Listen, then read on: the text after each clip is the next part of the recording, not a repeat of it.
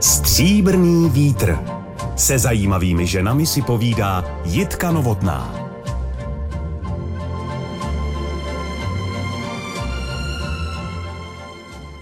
Světově uznávaná vědkyně, mikrobioložka a imunoložka, která významnou část svého úsilí věnovala vývoji směrovaných léčiv v rámci terapie nádorových onemocnění.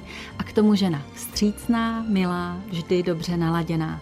Tyto charakteristiky jistě většině z vás poslouží jako nápověda ke jménu mého dnešního hosta. Nesmírně si vážím skutečnosti, že mé pozvání přijala paní profesorka Blanka Říhová. Dobrý den. Dobrý den a děkuji za pozvání. Paní profesorko, já už jsem vás slyšela vyprávět několikrát a vždycky to bylo neobyčejně poutavé a příjemné. Když se zeptám na vaše zamilovaná místa, tuším správně, že mezi nimi bude figurovat jedno městečko na řece Berounce? No samozřejmě. Když se zeptáte, kde jsem nejradši, tak vám řeknu, že na chatě v Řevnicích u Prahy.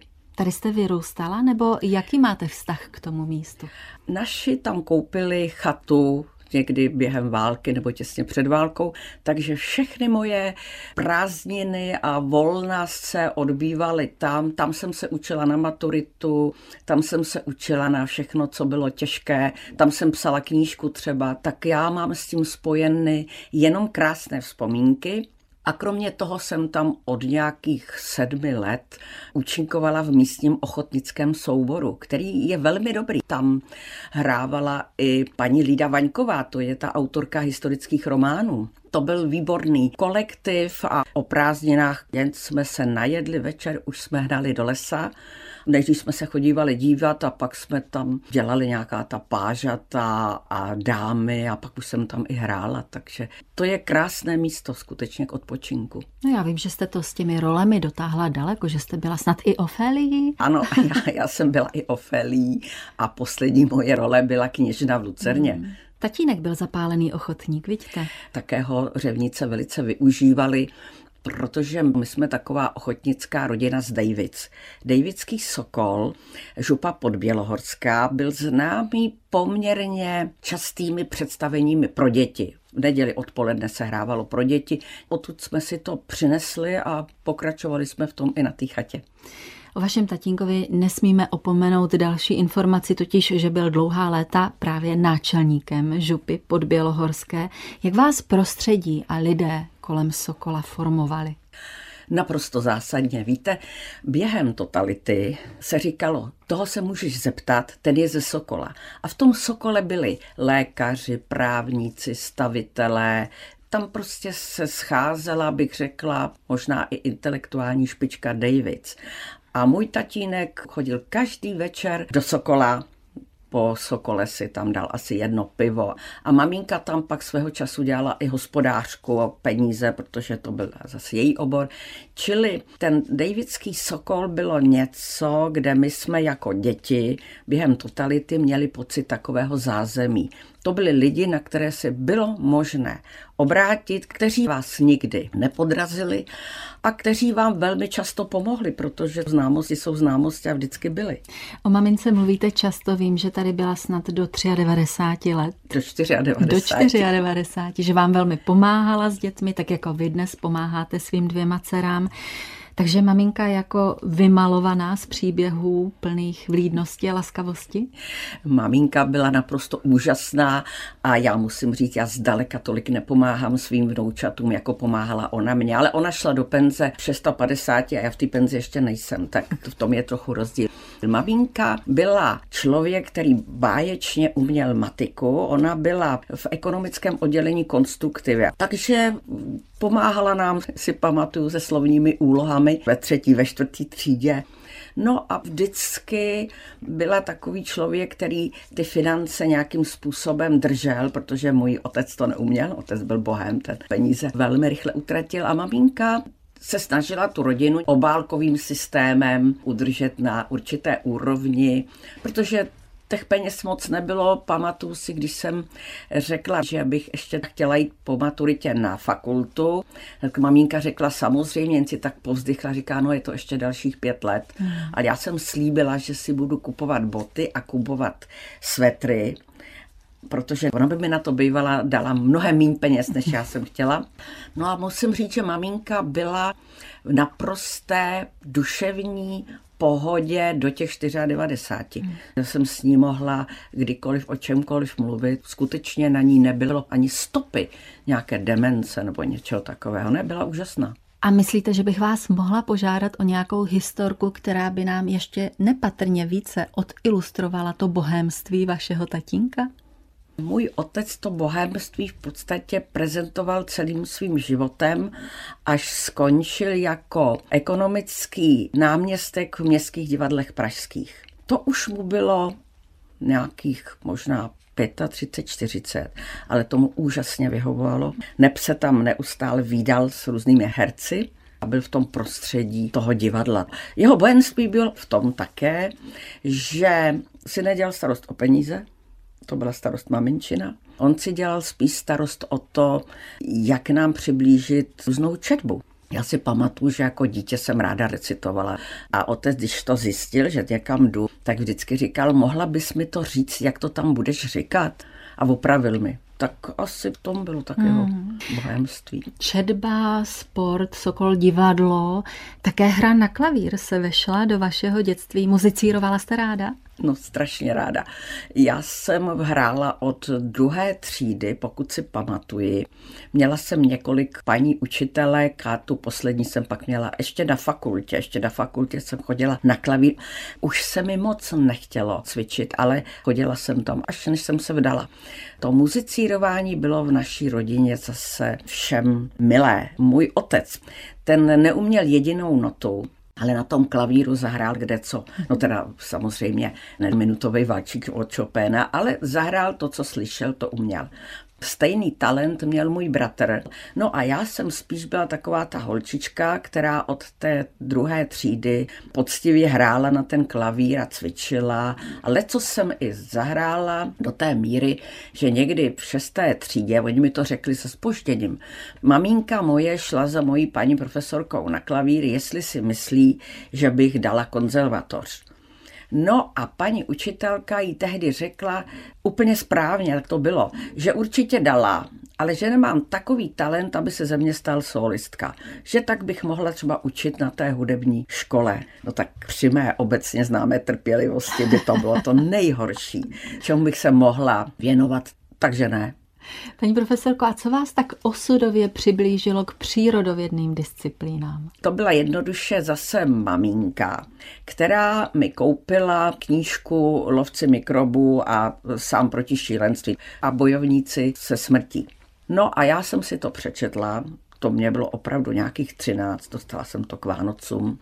A v tom momentě jsem byla rozhodnutá, že bych něco takového chtěla dělat. Ale té koupi knížky předcházela televizní detektivka, kde hrál Ráš, jakéhosi teroristu a vyvíjela se tam nebezpečná bakterie, kterou měli zabít samozřejmě západní imperialisti nás. A byly tam bílé pláště, byla tam laboratoř a baňky, no a tak bylo rozhodnuto nebylo o čem přemýšlet. A co třeba to prostředí v okolí Řevnic, ta příroda, zahrádka u chaty, to také nějak oslovovalo vaši mladou duši?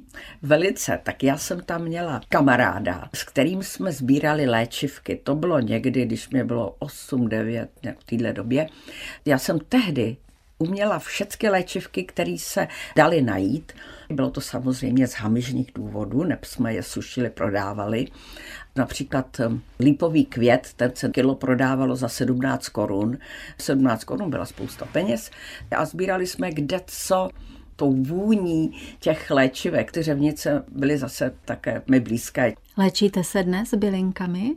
Abych pravdu řekla, já se vlastně vůbec moc neléčím, ale ne úplně nejlíp spím, tak nějaký ten mátový čaj, to já vypiju heřmánek, když by bylo nejhůř.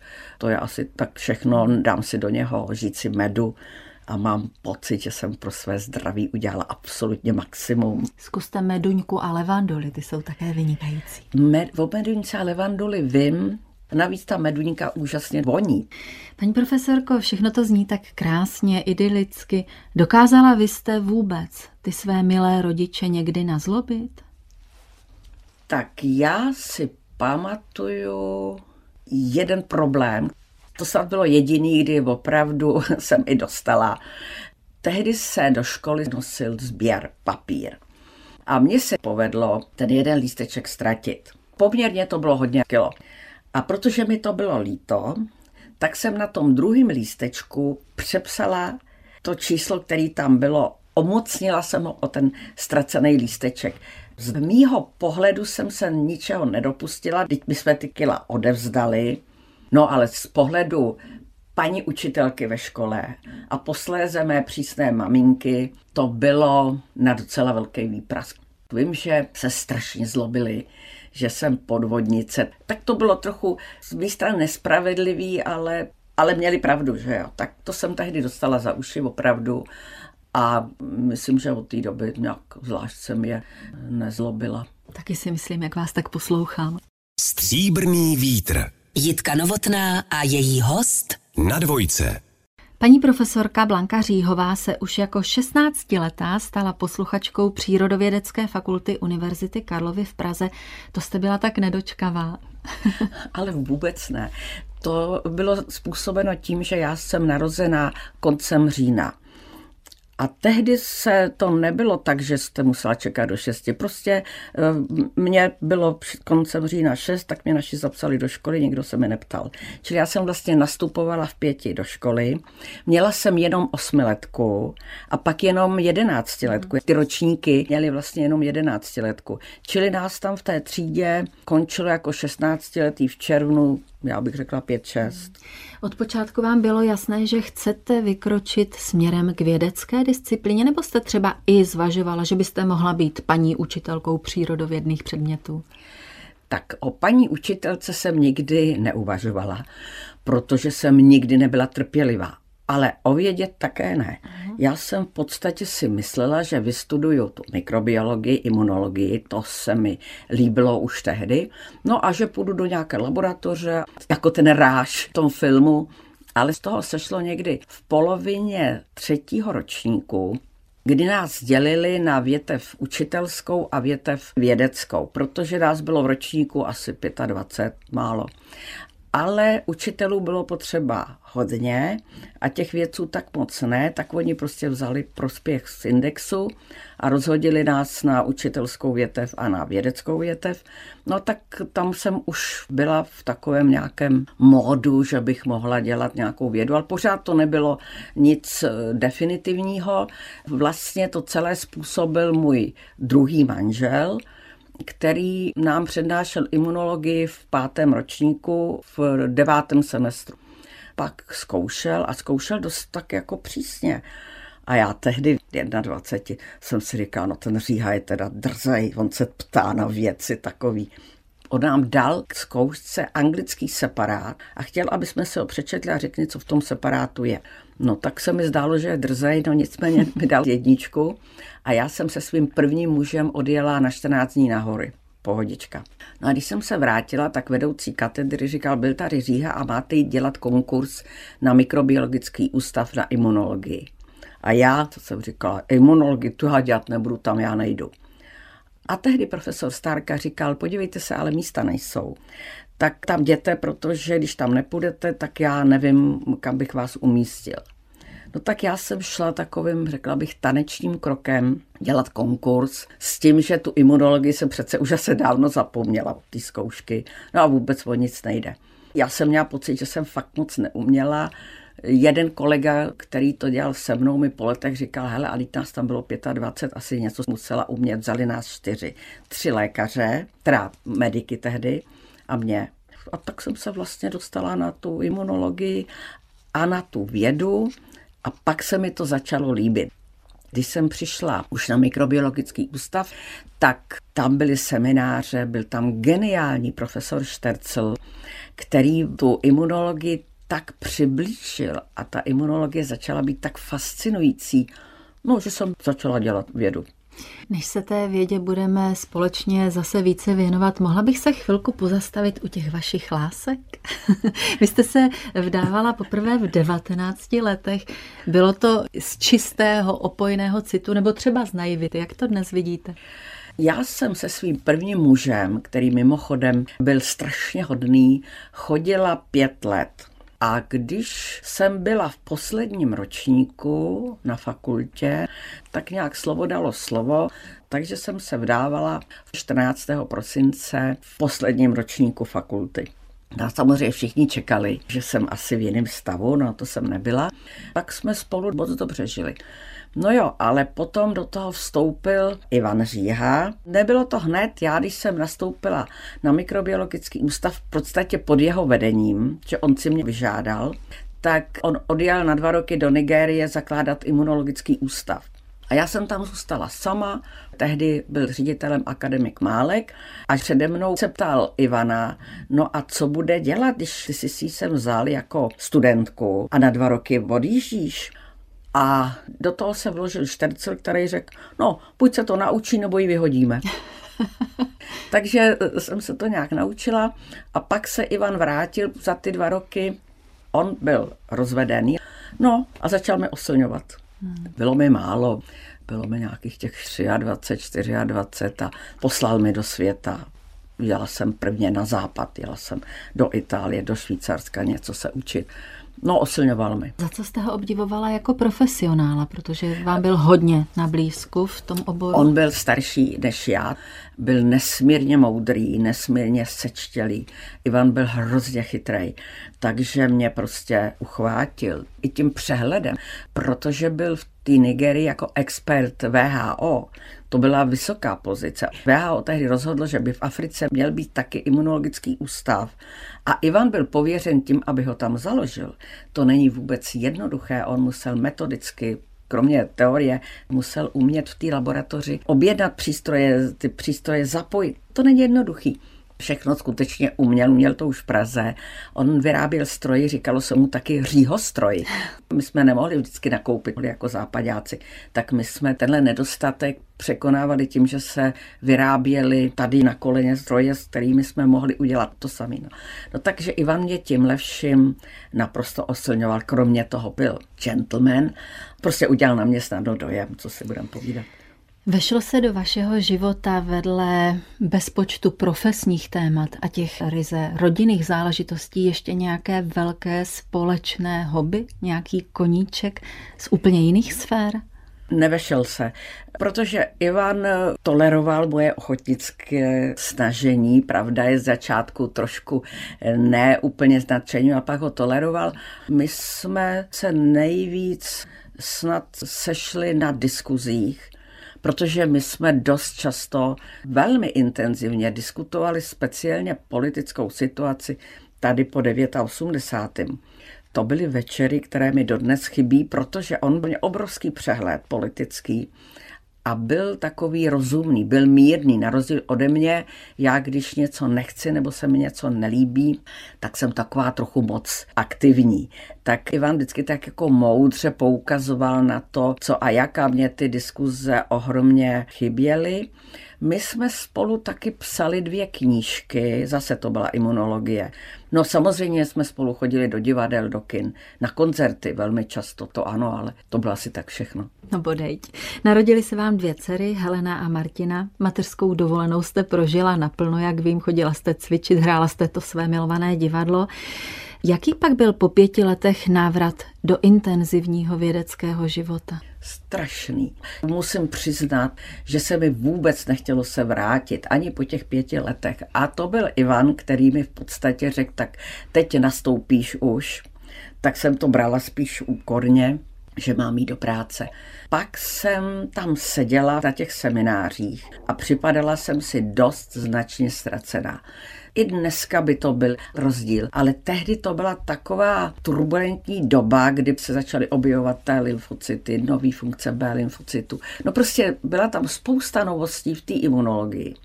Takže já, když jsem seděla na čtvrtečních seminářích Štercel mluvil, Ivan mluvil, tak já jsem měla pocit, že vůbec nevím, o čem je řeč. No a do toho dvě malé děti, ono to nebylo snadné. Takže to trvalo nějakou dobu a já jsem prohlásila někdy doma, tehdy se ještě natahovali prostě radla, víte. A tak já jsem říkala, hele Ivane, já už nějak jako nemůžu. Já asi z toho ústavu budu muset odejít dělat něco snadnějšího. A on mi na to řekl, no jak myslíš, tak jdi. No a to jsem se hrozně naštvala. Řekla jsem, cože? Jsem říká, dobře, půjdu pryč, až budu horší než ty chlapy vedle mě. No, pak už to nějak šlo, takže k tomu nedošlo. A vnímali vaše dcery, že maminka má docela výjimečnou práci, že její profesní směřování je mimořádné? No, jestli se mi ptáte ve smyslu, jestli mi obdivovali, tak to tedy vůbec ne. Děti vnímali, že chodím večer domů s papírama a když jdou spát, tak já sednu počítači a na chatě, když oni si hrají, tak já taky dělám ty papíry. Takže byly doby, kdy vysloveně moje papíry prostě nesnášely. No ale to trvalo jenom do doby, než se oni sami dostali do profesí, které jsou poměrně náročné a myslím si, že si uvědomili, že ta práce je k něčemu, až když dospěli nějak kolem té puberty a začali sami dělat odpovědnou práci, která se pod 8 do 8 prostě nedá dělat. Jestli něco moje děti oslňovalo, tak to byla moje ochotnická kariéra v Řevnicích. Ale že bych dělala něco extra, to si vůbec nepřipustili. Hostem pořadu Stříbrný vítr a Jitky Novotné je mikrobioložka a imunoložka paní profesorka Blanka Říhová, která chápe jako privilegium, že je žena a že má děti. Jedna otázka ze sfér, kde se vaše životní role protínají. Vy jako imunolog určitě chápete vakcinaci jako jeden z obrovských zázraků, objevů lékařské vědy. Máte přesto pochopení pro maminky, které odmítají nechat své děti očkovat? Já se moc omlouvám těmto maminkám, ale absolutně nemám. My jsme teď dopsali s kolegou knížku, která se jmenuje Jak se dělá imunita a tam vakcinaci věnuji jednu celou kapitolu a vysvětluji, jak je to důležité, že to je vlastně první manipulace imunitního systému neobyčejně levná a neobyčejně funkční. A když se dočtete, že černé neštovice zabily, já nevím, 200 milionů lidí, že dětská obrna ještě před řadou let byla nemoc, která zabíjela děti nebo je nechala trvale významně poškozené. Zdá se mi to velký nerozum od těchto maminek, které ty děti tímto jednoduchým a neagresivním způsobem nechrání. Vůbec si nedovedu představit, že by třeba odmítli i to očkování proti tetanu. Jestli se nemýlim, nedávno prošlo médii, že nějaký chlapec se infikoval tetanem, nebyl očkován. Nakonec to zachránili, ale stejně říkali, že pravděpodobně bude mít nějaké následky. Tetanus, vsteklina, třeba pokousání vsteklým psem, znamená při neočkování trýznivou smrt definitivní. Hmm. Černý kašel, který začíná být zase agresivní. Ona ani ta tuberkulóza není úplně bez následků. Čili respektuju, respektuju to právo to očkování odmítnout, ale absolutně těm maminkám nerozumím, protože si myslím, že to je hrozně nerozumné. Víte, ono se tak snadno přijímají takové ty fake news. A kdysi, snad to je 20 let, bylo publikováno, že nějaké očkování vyvolává autismus. A to se začalo probírat prostě na sociálních sítích, kde kdo to použil jako argument. Už nikdo neví, že ten doktor, který to publikoval v časopisu Lancet, což je špičkový lékařský časopis, že to musel odvolat, že to bylo všecko podvod. Byl mu odejmut lékařský titul a přesto se to neustále opakuje. Byla bych ráda, kdyby všichni byli natolik, bych řekla, ohleduplní i k lidem vedle sebe a nechali se očkovat proti řadě onemocnění dneska. Jsem ráda, že to tady zaznělo. Vaší specializací je imunoonkoterapie. Kdy jste se začala pracovně zbližovat s tou geniální myšlenkou, že by totiž mohlo být efektivní a je efektivní, kdybychom pozvali imunitní systém ke spolupráci na léčbě nádorových onemocnění? Bylo to vlastně někdy, když se to šlo objevovat i ve vědecké literatuře, profesor Helmut Rinsdorf z západního Německa, tady Jindra Kopeček z Ústavu makromolekulární chemie, začali se vyvíjet polymerní nosiče léčiv, to znamená polymer, si to můžete představit jako niť nebo provázek, na kterou by se navázala ta léčiva, no a že tyhle ty polymerní systémy dopraví to léčivo jenom tam, kde má být a kde má zabíjet a nebude škodit nikde jinde, protože když se léčivo takové agresivní protinádorové normálně podá, tak se v podstatě do všech orgánů dostane no a tam poškozuje růst buněk, které ale růst mají takže to je nevýhodné. Tak se tehdy řeklo, že by to bylo výhodné to uh, udělat tak, že by se to léčivo dostalo jenom tam, kde má působit. No a tehdy přišel Jindra Kopeček, jestli bych jim nepomohla, že oni něco takového vyrábí. To byl ovšem zase geniální i profesor Vichterlem. Zase ono nic nevzniká jako uh, náhle. Kopeček byl také zase žák profesora Vichterla. Vyráběly se tam různé polymery, které měly být náhražkou plazmy a na tohle na vono, a tak taky jeden z možností byly nosiče léčiv. No a Indra Kopeček tehdy e, u nás přednášel, pak přišel s tím, jestli bych jim nepomohla s biologií. Oni, že umí tu chemii, a tu uměli vždycky výtečně, umějí pořád, ale neměli k tomu biologa. No tak já jsem přestala dělat to, co jsem do té doby dělala, to byla genetická regulace tvorby protilátek a začala jsem paralelně dělat vývoj léčiv, no a pak už vlastně časově to nešlo, tak už jsem se orientovala hlavně na tohle. Jeden z řady vašich vzorků, které právě syntetizoval Ústav makromolekulární chemie Akademie věd České republiky, prošel úspěšně preklinickou fází, což je ohromný úspěch. Dáváte svému výzkumu šanci až na to proražení cílové rovinky, že opravdu bude lék? Dávám, samozřejmě, proto na tom pracujeme. Víte, tehdy to bylo skutečně ofous. My jsme dokončili prekliniku a v prakticky v řádech měsíců jsme měli zahájit klasické standardní klinické testy, jsou tři, že jo, a Otázka je, jestli by se dostali bývali do konečné podoby. No ale tehdy tam docházelo k jakémsi zemětřesení, zentiva se měnila léčiva, tak prostě najednou to skončilo ještě loni nebo předloni nás někdo kontaktoval, jestli by přece jenom se toto nedalo dotáhnout. Už s těmi novými poznatky a novými vědomostmi já si myslím, že po, později do nějaké formy lidem ku prospěchu dostaneme. Jak jste se vy, žena, která deklaruje netrpělivost, naučila zacházet s těmi hasnoucími nadějemi, které zase potom někdy prosvitnou, ale přece jenom v určitých fázích se vzdalují? Já jsem s tím vlastně neměla nikdy potíž. Já tedy bezpečně nejsem trpělivá, to v žádném případě, ale když jsem dělala in vitro pokus, to je spousta docela těžkých manipulací, tam se dokážu na dobu nezbytnou ukáznit. A tady tady netrpělivost, no prostě to nevyšlo, to víte, že jsme byli docela zklamaný, ale pak jsme si řekli, dobře, že to nejde teď, ono to půjde později a začali jsme ta léčiva vylepšovat, vylepšovalo se testování, chemie, pořád mi to strašně baví, tak mm, nemyslím, že bych tam bývala ztratila trpělivost. Pořád mám takovou vizi, že se to povede. To je úžasné. Ve vašem oboru jsou výsledky vždycky záležitostí týmovou, jde o úsilí celé řady lidí.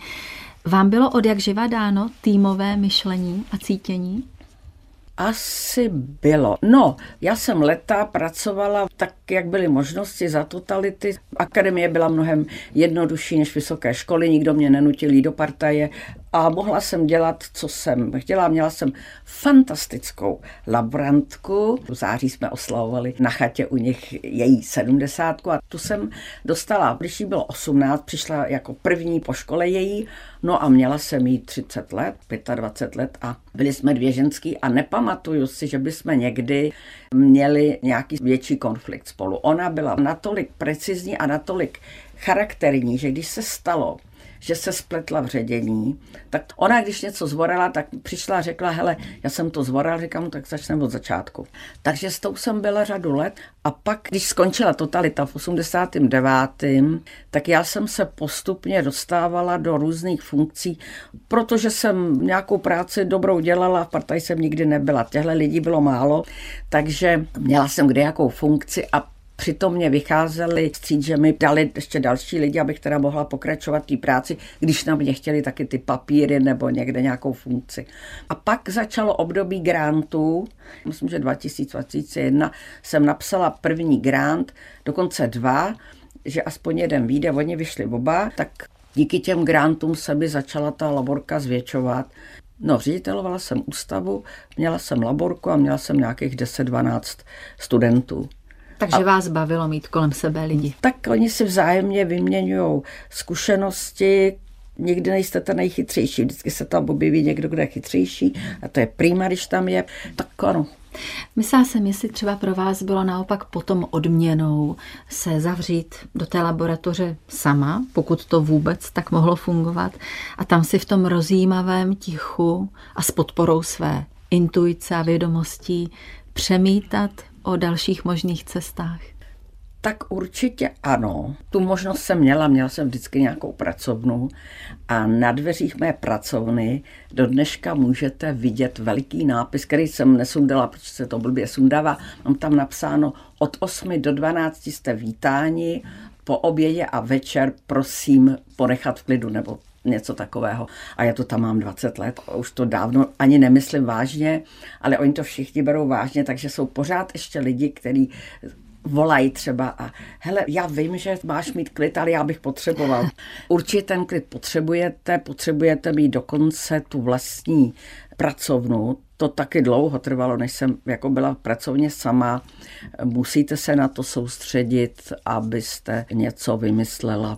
Sedm let jste stála v čele mikrobiologického ústavu jako jeho ředitelka. Co jste se za tu dobu dozvěděla sama o sobě? Tak co jsem se dověděla sama o sobě, že jsem protivná, že jsem netrpělivá, že vyžaduju přesnost. Paní profesorko, a něco dobrého by se nenašlo? Určitě jste pochopila, tak... že jste dobrý lídr, že ta vaše práce má svůj velký smysl tak dobrého. Musím říct, že mě nedávno potěšilo, když mi jedna ze spolupracovnic řekala, když ty svedla ústav, to tu ale byl pořádek. Mne se jí něco nevedlo zrealizovat. To mě potěšilo. Tak já si myslím, že pořádek tam byl, já jsem docela protivná, takže oni říkali, víš, oni když jdou chlapi k tobě, oni se umejou a oblečou. tak asi to tak bylo a ta špatná vlastnost je, že si myslím, Myslím si, že, že to vím nejlíp, takže, takže jsem kolikrát na rady, vědecké rady, že, kterou jsem měla ku pomoci, ne vždycky dala, nebo jsem se jim aspoň určitě snažila vnutit svůj názor. Ale většinou jsem nebyla úplně vedle.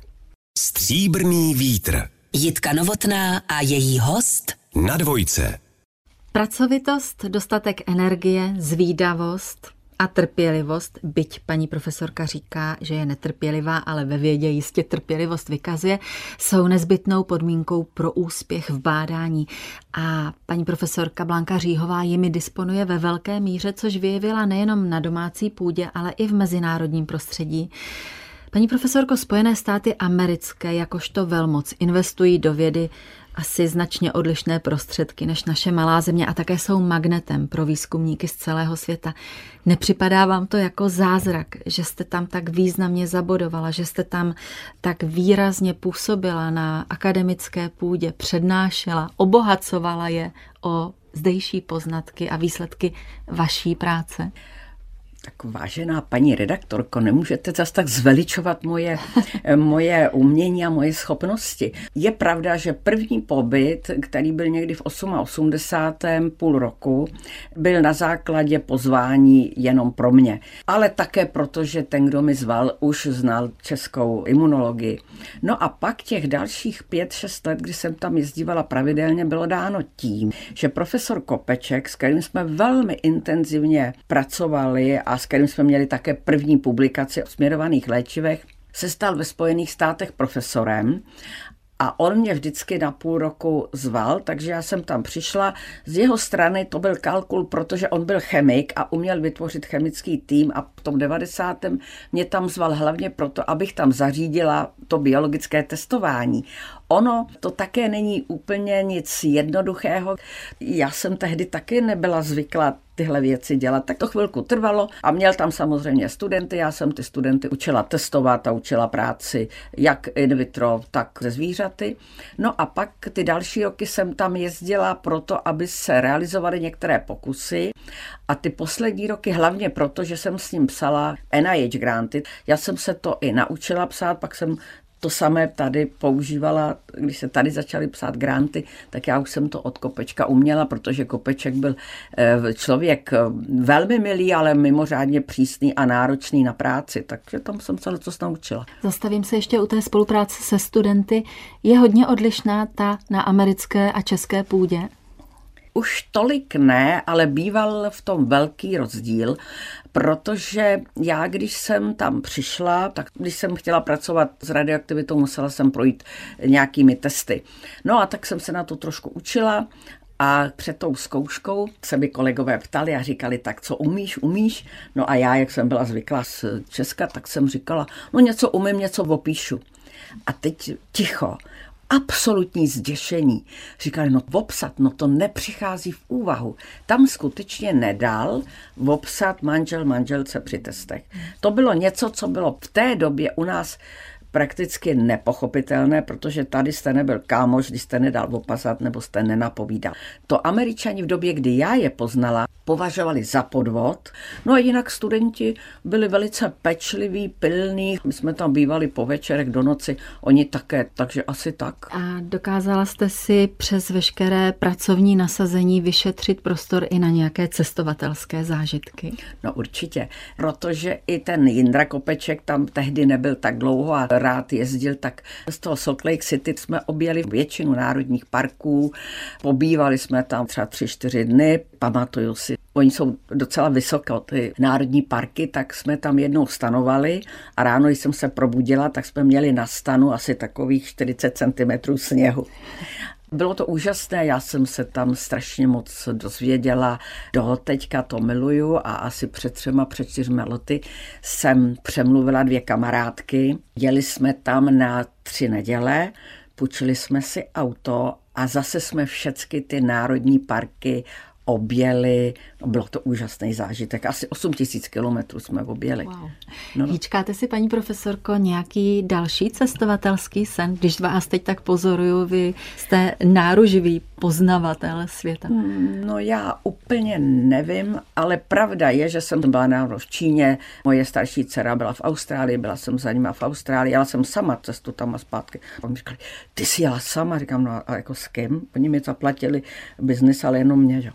No a jsem si nedávno řekla, já už nikam daleko nepojedu, ale abych vám pravdu řekla, tak jsem teď si nechala v mailu nějaké pozvání i do Číny, no na Tajvan, tak když jsem neřekla, že ne. A nechávám si to projít hlavou, tak bych snad ještě někam vyrazila. Paní profesorko, vaše starší dcera Helena vystudovala imunologii na Přírodovědecké fakultě, diplomovou práci, dělala snad na vašem pracovišti, máte i společnou publikaci. Diskutovali jste pak hodně o jejím rozhodnutí opustit nakročenou dráhu? Vůbec ne. Nevím, jestli Ivanovi to vadilo, ale Helenka nějakou dobu byla v laboratoři klinické imunologie, já myslím, že rok nebo dva, a pak se jí to tam už moc nelíbilo. Jednak to byla taková rutina a jednak, přiznejme si, přírodovědec v laboratoři, kde jsou lékaři, je brán za nedostudovaného vysokoškoláka. Víte, neplatí to ve vědeckém ústavu u nás na oddělení úplně jedno, kdo je lékař a kdo je přírodovědec. Ale tam to nebylo.